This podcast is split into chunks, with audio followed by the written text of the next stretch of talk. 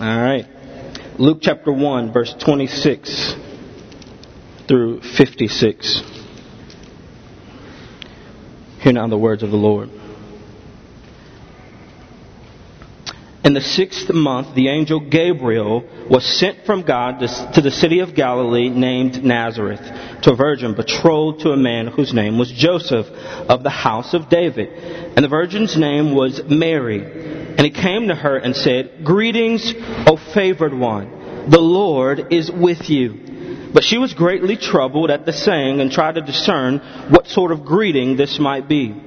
And the angel said to her, Do not be afraid, Mary, for you have found, get this, favor with God. And behold, you will conceive in your womb and bear a son, and you shall call his name Jesus. He will be great and will be called the Son of the Most High. And the Lord God will give to him the throne of his father David, and he will reign over the house of Jacob forever. And his kingdom there will be no end. And Mary said to the angel, How will this be since I am a virgin? And the angel answered her, The Holy Spirit will come upon you, and the power of the Most High will overshadow you. Therefore, the child to be born will be called Holy, the Son of God. And behold, your relative Elizabeth, in her old age, has also conceived a son. And this is the sixth month with her, who was called barren. For nothing will be impossible with God. And Mary said, Behold, I am the servant of the Lord. Let it be to me according to your word. And the angel departed from her. In those days, Mary arose and went with haste into the hill country to a town in Judah. And she entered the house of Zechariah and greeted Elizabeth. And when Elizabeth heard the greeting of Mary, the baby leaped in her womb, and Elizabeth was filled with the Holy Spirit. And she exclaimed with a loud cry, Blessed are you among women, and blessed is the fruit of your womb. And why is this granted to me that the mother of my Lord should come to me? For behold, when the sound of your greeting came to my ears, the baby in my womb leaped for joy. And blessed is she who believed that there would be a fulfillment of what was spoken to her from the Lord. And Mary said, My soul magnifies the Lord and my spirit rejoices in God my Savior, for he has looked on the humble estate of his servant. For behold, from now on all generations will call me blessed. For he who is mighty has done great things for me, and holy is his name.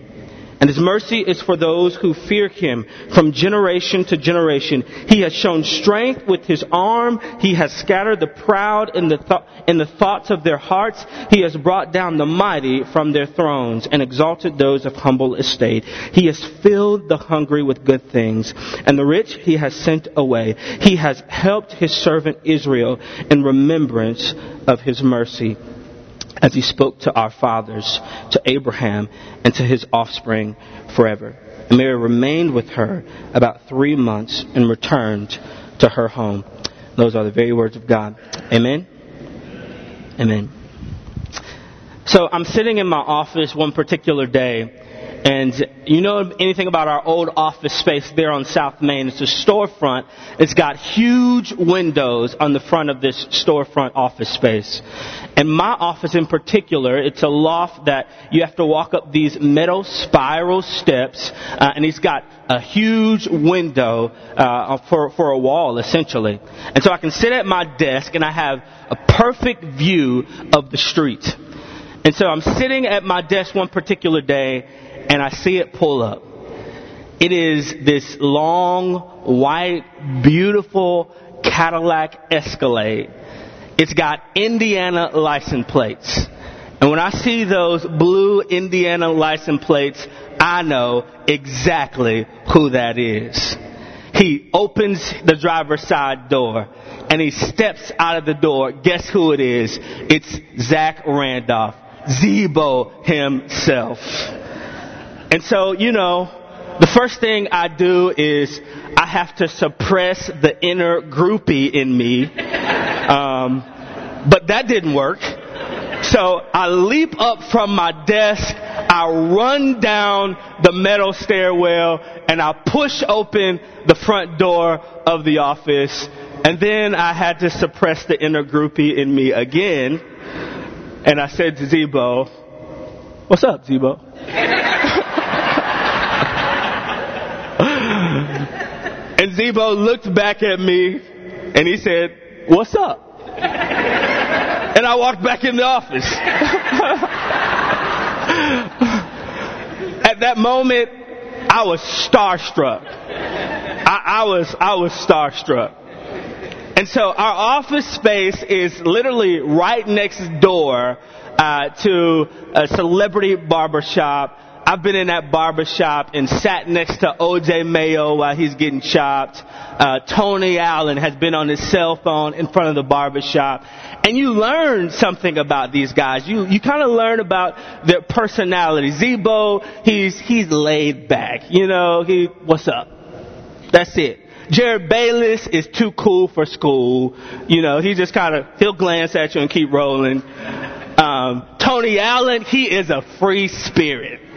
I remember one time Tony Allen was in the front of the office. He's just talking on the cell phone. He's giving people, uh, he's waving at people as they're driving by and honking at them, dapping people, standing on, on the street. He's a free spirit. But these guys, when they show up, it's crazy. You know, I, I, I got this groupie in me and I don't know what to do about it. And I chase them. And I ask them for autographs at times. Um, don't tell anybody else that. But the interesting thing is, when Zach Randolph shows up, you know, I feel good about it, and and it's pretty cool, and I, I love that kind of experience. But when Zach Randolph shows up, he leaves, and I go back to work. I'm the same as I was before he came. I'm the same person there's, there's not much that has changed about me. But when we look at this text this morning, what we're going to see is when Jesus shows up, when God shows up, things change. Things change. You will not just be the same old person. When God shows up, things change. But what I want to show you this morning in our text is three ideas I want to put before you. I want you to see that when God shows up, the work He does in and through you and I will be His doing. Secondly, when God shows up, we ought to be reminded of His work in the past without doubting. And lastly, when God shows up, there ought to be a response from us.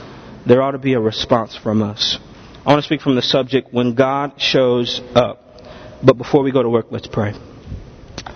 Father, thank you for this time that we're spending together, Lord. Um, Father, I just pray that you would just be present as you already are. Father, thank you for being present in worship. Thank you for being present in corporate prayer uh, and repentance. And uh, Father, I just pray that you would be present in this time of preaching through your word. Father, would you give us eyes to see and ears to hear what you have to say to us, God? Would you challenge us? Would you grow us? Father, would you build us up by the power of your word, the power of your spirit, oh God? Living God, I pray that you would just be here with us to transform us and to call us to yourself. Lord, I pray that you would move me aside Father, that you would allow me to decrease, that you may increase in this place. Lord, Downtown Church needs to hear a word from you. So would you speak, oh God? In Jesus' name, I pray. Amen. I love this story. Um, let's be let's let's just be clear about what's happening in our text. Uh, this is nothing short of a miracle, and I want to say that up front. And you can debate you know, all the scientific possibilities and all that stuff. But miracles are not necessarily to be explained. They're to be embraced. Miracles are to be savored. This is a miracle. There's no doubt about it. And one of the key things that we have to notice here is there are two narratives that are sandwiched together. And last week we heard about the narrative of the story of Zechariah and Elizabeth and John the Baptist. We heard about that narrative. But then we have this week the narrative of Mary, of Joseph, and of Jesus as well.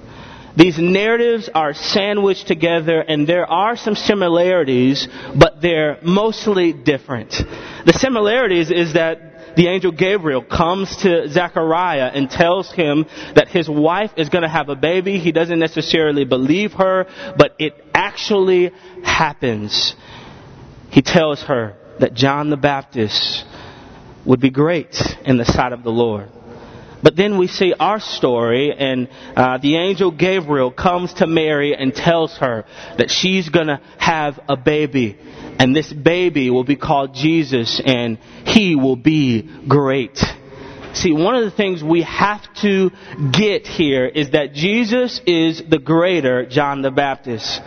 John the Baptist will be great in the sight of the Lord. He will be used to prepare the way, but don't be mistaken. Jesus is the greater John the Baptist. And what we see here is we see the way prepared through the miracle of this elderly woman becoming pregnant in Elizabeth. But the way is prepared for Mary, who there is no uh, the natural conception here with the story of Mary. There is a virgin birth, which tells us that Jesus is the greater John the Baptist. One of the beautiful elements of this story is when God shows up, the work He does in and through you and I will be His doing. When God shows up, the work that will happen in and through you and me uh, will be the work of God. This gives me hope this morning. Why? Because I don't have to be good enough to experience the work of God. And this tells me that the idea that Mary was such a better person than you or me is false. That's not the idea that we get here. Look at verse 28 with me the angel Gabriel came to Mary and said, Greetings, oh, get this, favored one. The Lord is with you. Mary, understandably so, she's a bit afraid, and the angel Gabriel tells her, Don't you be afraid. Then notice verse 30. The angel said to Mary for a second time, Do not be afraid, Mary, for get this, you have found favor with God translation, Mary, what I'm about to share with you, what God's about to do through you, this isn't because of your own doing, Mary. Mary, what I'm about to tell you and what I'm about to share with you, you could not accomplish on your own. Why? Because God has found favor with you, Mary. And the idea behind that is that Mary was a person in need of grace. She needed favor to get where God was going to take her. She needed favor. She needed grace. This is not something that she could accomplish on her own. The angel Gabriel is letting Mary know, Mary, this is not upon your own merit that this will happen. Downtown, don't miss this because that's good news for you and I. Because so many of us, over and over again, we try to conjure up the work of God in our life by being better so many of us, we, we have uh, the, the, the biblical knowledge that, that God is not going to accept us for being good, but practically we don't have that knowledge. Over and over again, we try to work ourselves into good graces with God. And what the story of Mary tells us is you cannot work yourself into good graces with God. It will only be by His favor. And what the blessing is, is that all of us are in need of it. all of us are in need of grace. And the only way Mary gets to the point that she gets to is because God has found favor with her. This is not her own doing. See, some of our friends, some of our Catholic friends may stop at Mary because they, they think she's so good and they begin to worship Mary. And the Bible clearly tells us that God found favor. God sent the angel Gabriel to her and God found favor. It was, it was His doing. It was not the doing of Mary. God found favor with her. It's not her own doing. Look at it this way. Um, there's a famous rapper, Kanye West, right? Um, this guy is probably the most narcissistic guy I've ever heard of in my entire life. Um, he thinks so highly of himself. Uh, he says of himself uh, that he is a Steve Jobs and a Walt Disney combined. He says that of himself. Um, recently, he he made remarks uh, about the late Nelson Mandela. He said, "I am the next Nelson Mandela." He said he he didn't do anything but spend a few years in in prison. Um, he freed a few people. I'm the next Nelson Mandela. You, this guy thinks so highly of himself. Makes me sick to my stomach. I mean, and he's not even that good of a rapper. Uh, let, let's just put that out there as well. But this guy thinks all that he has, he has accomplished on his own. Don't miss this. He has this idea implanted in his mind that he's got the wealth and he's got status, he's got fame, he's got success because of what he has done, because of how great he is. And I would say to Kanye West, I don't care how much money or success you gain, it is not because of your own intellect, Kanye. It's because God gave it to you. And that's the story here.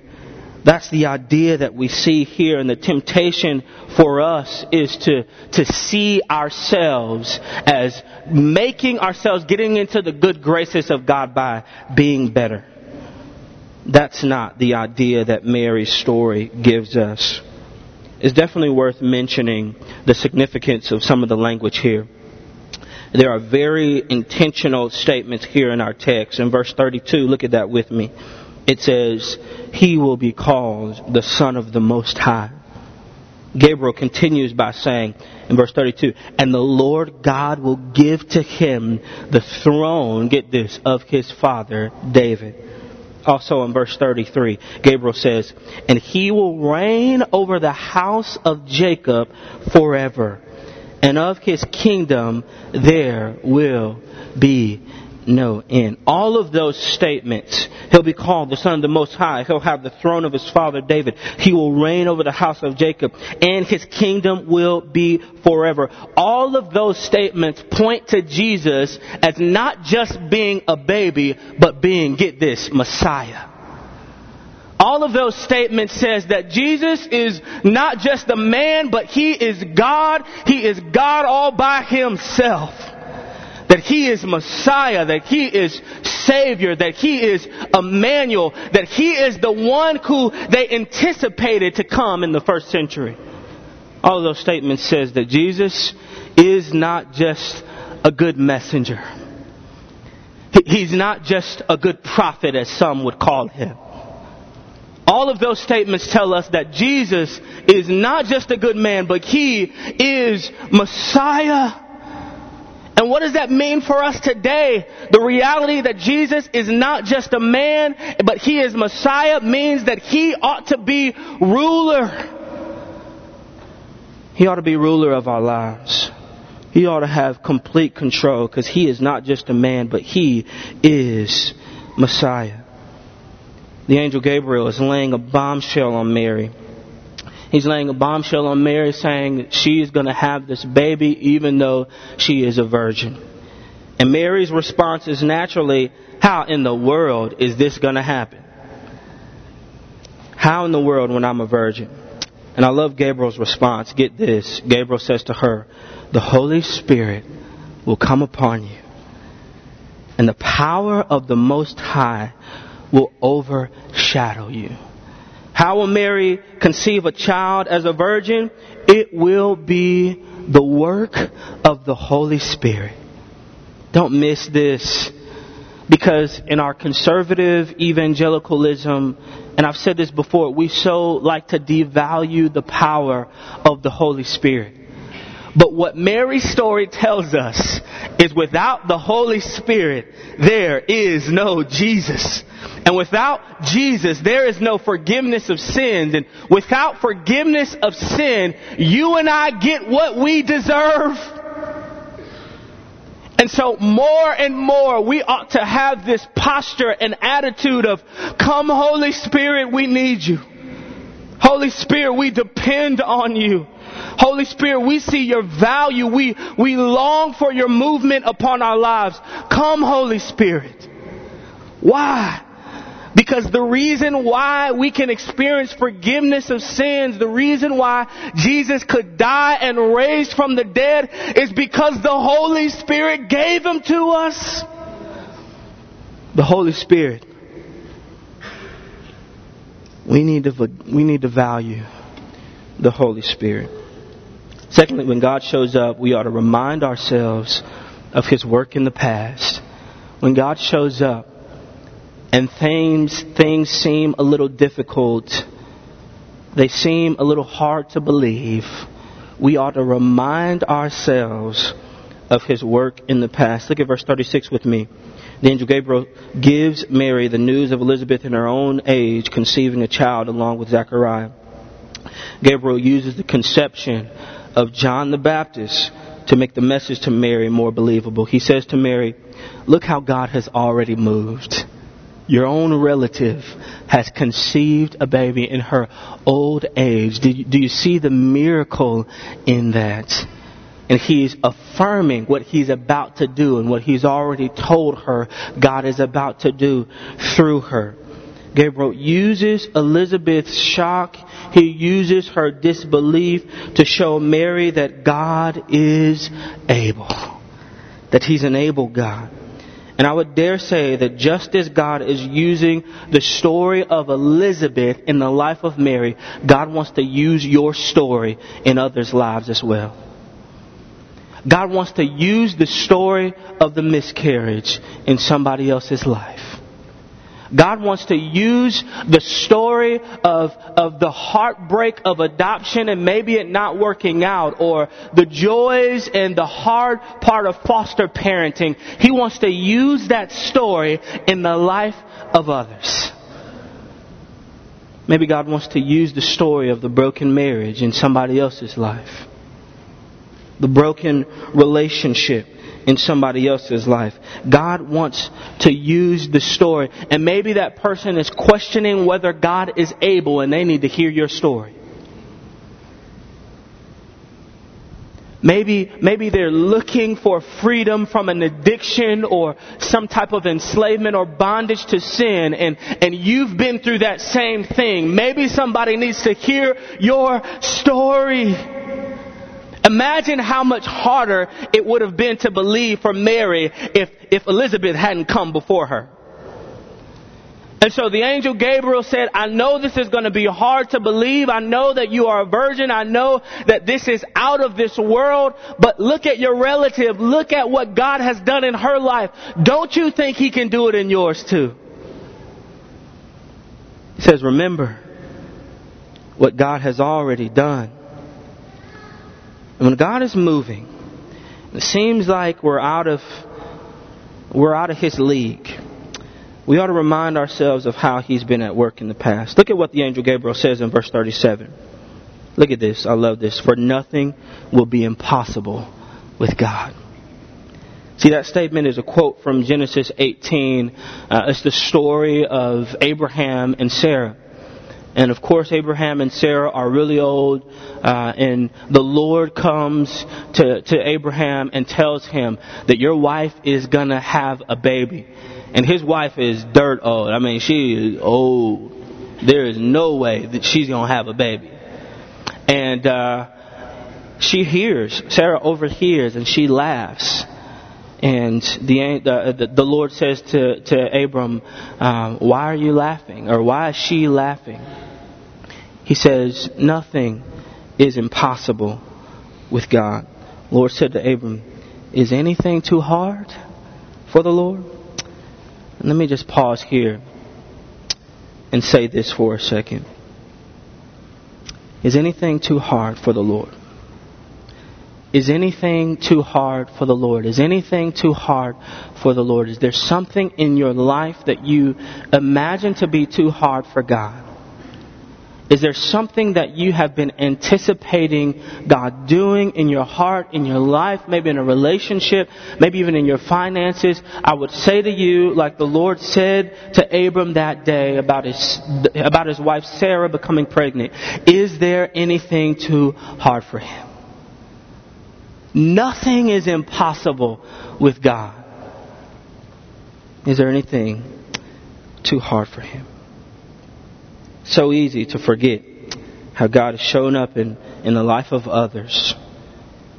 And it's so easy to forget that He will do the same for us, especially when we're in difficult places. I remember when I was in college, um, I got uh, a car when I was a junior in college and that same academic year, um, and I was driving in the city, a little small town, and I, I, I hit this car. I had an accident, and I was so distraught. Um, and before I even called the police, first person I called was Mama. I called my mama, and I was crying on the phone, and I was telling her man, and it wasn't even the car. It wasn't even the damages were, you know, they could be fixed, um, and I wasn't hurt. I felt fine, um, but I was just thinking in the back of my mind, how in the world am I going to get this car fixed? Because I don't have a $500 deductible just laying around. And so that just hit me and it was overwhelming and I was calling to her and I was talking to her as I'm sitting waiting for the police to come because I knew somebody else had probably already called. And uh, and I was talking to her and telling her that I don't know how I know you don't have any money and I don't have any money and I don't know how. And she stopped me. She said, "Are you okay?" And I said, "Yeah, I'm fine. I I, I feel perfectly fine." And she then she said, "How did you get the car in the first place? You didn't have the money to get the car in the first place."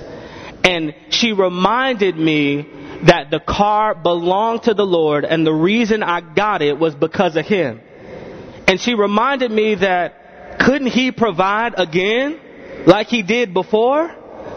And that's the idea here in this text is the, the angel Gabriel says to Mary, look at what happened with your relative. Don't you think God is still able? And that's a message for some of us. Maybe you're going through a hard time. The message to us this morning is, don't you think that your God is still able? If He has provided before, if He's made a way before out of no way, if He's paid the bill before, don't you think that your God is able? He got you through the classes before. He, he got you through the heartbreak of a relationship before. Don't you think your God is able? He got you through the loneliness before. He got you through the depression before. Don't you think that your God is still able? Is there anything too hard for God? Nothing is impossible for Him. That's the message that Mary got in this text. She understood that nothing was too hard for her God, and she began to believe. She began to trust Him like never before. He's the same God. Lastly, when God shows up, there ought to be a response from us. There ought to be a response. Mary got this confirmation when she went to Elizabeth and Zechariah's house. John the Baptist leaped in Elizabeth's womb. And they, they are praising God and thanking God together.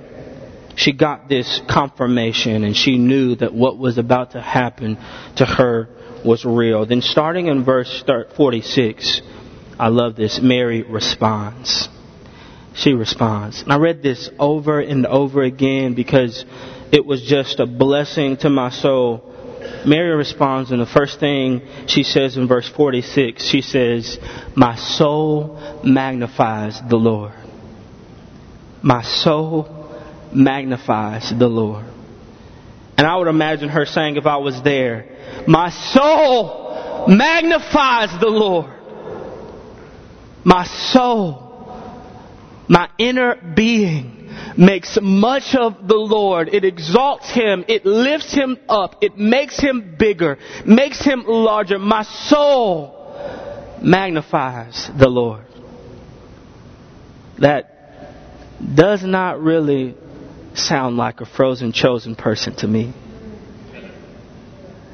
Doesn't sound like a person who is afraid of being deemed charismatic. Doesn't sound like a person who is afraid of how people are going to look at her. It doesn't sound like a person that, you know, thinks that people are going to look at them as not being as intellectual. God moves in Mary's life. And she says, My soul magnifies the Lord. My soul magnifies the Lord. She responds with praise to the living God. My inner being magnifies the Lord. Look at verse 47. She says, My spirit rejoices in God, my Savior. My spirit rejoices in God, my Savior. What does that word Savior means? It means God, my deliverer. God, my rescuer. And she's singing this song. She's declaring this song. My, my spirit magnifies my deliverer, my rescuer. She's not a frozen, chosen kind of person. She experiences the work of God, the move of God in her heart and her life, and she worships. She worships. Look at this and, the rest of this portion of this chapter. I love how Mary identifies the character of God. In verse 49, she says, He is mighty. He is mighty. In verse 40 and 49 as well, she says, His name is holy. She continues by saying, He is merciful to those who fear Him. Then she continues in verse 51. She says, He has shown strength or sovereignty or control. Verse 52, she says, He is a lover of the humble. He is a lover of the humble, the lowly, the subservient. He's a lover of them. And then in verse 51 and verse 52, she says, He brings down the proud. And then she says, He is a filler of the hungry. Do you see this character that, that Mary identifies with? She says, He fills the hungry. He is a lover of the humble. He is mighty. His name is holy. She worships. She, she sees what God does in her life and she is propelled, she is provoked to, to worship the one true and the living God. Are you living a life of worship? Are you seeing all that God is doing in your heart and in your life? Are you identifying with the good things that God's doing in your life and even the bad things that are happening in your world? Are you praising God for them?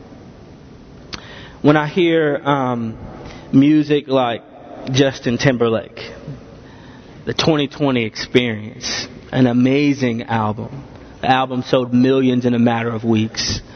When I hear John Legend's latest album, you know, a part of me just wants to dance, but that's not my spiritual gift. That's that's not where the Lord has gifted me. Um, but there is, when I hear this amazing music, there is something in me that's moved. When I hear chords put together the right way, there's something in me that's moved by this music. And that, that's what's happening here. Mary sings this song of praise because she is moved by how God, how God has acted on her behalf. She's moved by how good her God has been to her. She's moved, get this, because Mary understands that nothing she has or will benefit from is because of her own doing. And she knows it. She knows that she doesn't deserve to experience what God is giving her, what God is doing through her. But when God shows up in Mary's life, she is moved and she is provoked to worship Him. She identifies with His character. She says, God, you are my rescuer. God, you are my deliverer. Have you been moved to worship God? And Mary yields not just with her mouth, but Mary worships God and yields with her very life. The angel Gabriel comes to her and he says to her, This is what's going to happen. You're going to give birth to this child. And do you know, culturally speaking, what that meant for Mary? Do you know that she wouldn't be looked at as this virgin girl who was doing everything right? Do you know that she would be looked down upon because people wouldn't understand? But Mary yielded her very life to God, even if it didn't make sense. And she says, My soul magnifies the Lord. This morning I would just challenge you. What is your response when God shows up? Is it unthankfulness? What is your response when God moves on your behalf and in your life? And have you remembered all that God has done before? Or have you forgotten already? He is still God. He's real. He was born a miraculous birth. And He did that because He loved us. Not because we deserved it, but He did it because He loved us more than we could love ourselves. Because of that, Jesus came through a miraculous conception and He lived a perfect life. He died a gruesome death. He was buried and He was raised again on the third day. And He did that because He loved us. He did that because He cared for us. He did that because there was no other way to be reconciled to the Father, to be in right relationship with the Father. Have you received Him? Have you received Him? It's not just a good man with good words, but as the Messiah, as the Lord of your life. Let's pray. Father, thank you that you are not just a man, but that you are God. Father, thank you that no matter what happens in our lives, just like in the story of Mary, Lord, you are still in control. Father, thank you, God, this morning that there is nothing too hard for you. And Father, I pray that you would give us bold faith that you would grow our faith, O oh God. That when asked the question, is there anything too hard for God? Lord, the downtown church would be able to say, no, there is nothing too hard for Him. Father, I pray that we believe in you no matter the circumstance that we would trust, oh God, that you are bigger than any circumstance that we face. Father, I pray that we would trust that you are bigger than any hardship we face. Father, I pray that we would trust that you are good enough for us. And even in this season of waiting on your second coming, God, pray that we would be a people who wait diligently. But Father, I pray that we would be a people who declare of your might, of your goodness, of your mercy, of your love for us in this city. Lord, may that be true in our neighborhoods, that we declare of your goodness, your grace, and your mercy. May it be true of our lives as we live on our jobs, Lord. That we declare of your goodness, your grace, and your mercy. And Father, I pray that we would never get too prideful that we forget how you have already worked in our hearts and lives. That we would remember your faithfulness to us, O oh God. And that we would daily come to you. That we would drink from the wells of the gospel and be satisfied of Jesus. Lord, that's my hope and prayer. Now, God, I pray that you would bless these tithes and offerings that we're about to receive. Lord, I pray that you would multiply them like fish and loaves. Lord, that we would have impact on the city of Memphis for your fame and for your glory and not for the fame or glory of downtown church. And Lord, we'll be faithful to give you all the praise, the honor, and glory in Jesus' name. Amen.